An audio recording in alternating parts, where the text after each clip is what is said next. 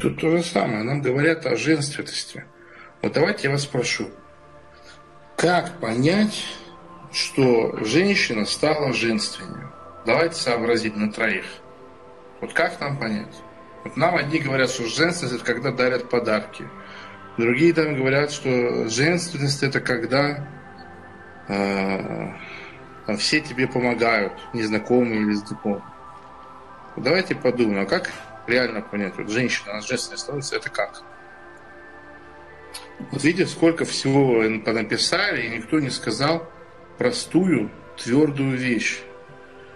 Женщина становится женственнее, когда в ее крови женских гормонов становится в здоровом диапазоне больше, а мужских и стрессовых гормонов становится меньше. И у этого могут быть самые разные проявления. Вот девушка, мы говорим, она не женственная, у нее эстрогенов в крови, как у меня совести. Проходит месяц, у нее максимальное значение эстрогенов в крови.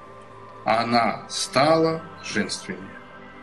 У нее волосы начали расти, толще стали, кожа лучше стала, баланс настроения лучше стал. Ей хочется все, что там идет, через запятую, все, что вы написали. А, там, обниматься, целоваться, ласкаться и все такое. Ну как мы можем, как о женственности может говорить э, женщина без длинных волос? Вот представьте, вам кастрат будет рассказывать про мужское. У человека яиц нету, отрезали. Он вам рассказывает, как быть мужчиной. Я хуею, дорогая редакция, когда не попадается где угодно, в любой социальной сети эксперт по женственности, у которого волосы не до поясницы. Я просто не понимаю, о чем речь идет. Про грудь молчу.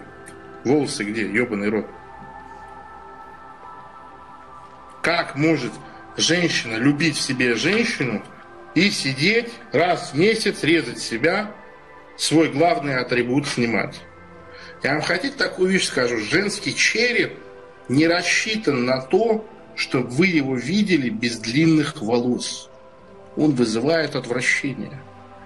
Он вызывает, э, как вам сказать, у нас есть определенные триггеры, на которые мы реагируем, что это сексуальный объект. Например, это длинная голень, или округлая попа, или определенное соотношение конечностей. Да? Вот у меня есть типаж девушек, которые я знаю, метр пятьдесят пять, метр шестьдесят. А, у них такая вот, это низкая посадка. Да? Девочки с крупной попой, с узкой талией, с такой маленькой, но очень очерченной грудью. И как бы она ни выглядела как подросток, ты понимаешь, что это станок для ёбли. И вот как раз-таки, когда у девушки нет длинных волос, а, для мужчины это а, жесткий триггер, что это не половозрелая девушка. Не половозрелая. И вот когда мы видим открытые там виски, открытую челюсть, неприкрытые, это э, работает как отталкивающее, как отталкивающее. Чем больше волос на фронтальной линии, тем больше возбуждения. Я вам серьезно говорю. Вот просто мы это не видим, мы это очень мало видим. Но вот когда ты э, в кино или вживую, там, после душа, как угодно, ты видишь, что у девушки у нее почти все лицо закрыто волосами, в тебе просыпается хищник, блядь. Вот ты прямо на нее смотришь и Потому что идет сигнал в мозг прямой. Вот он, женский половой объект, готовый к размножению. Потому что у ребенка не хватает волос, чтобы закрывать вот так себе лицо. Это просто вот так вот, прямо выстрел. Точно так же на женщин действует. У мужчин высокий рост, развитая мускулатура, борода, надбровные дуги, килограммовый подбородок, там, нижняя челюсть все такое. Вот картинку скинули. Что это за нахуй вообще? Просто, блядь. Я жить не хочу, когда такое вижу. Я бы трахнул девушку из звонка. Я бы девушку из звонка трахнул. А вот это вот, что сверху, кто это, я не знаю. Бритни Спирс, Натали Портман, Глория Лопес, мне насрать. Хочу забыть. Никогда в жизни.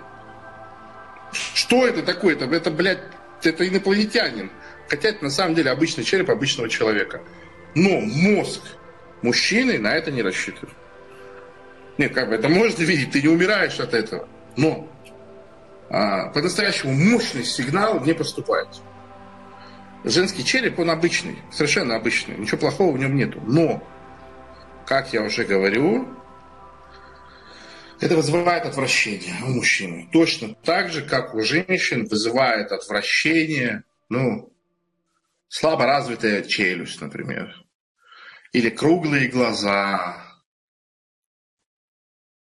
Это ничего такого нет, это естественно. Ну, не рассчитано.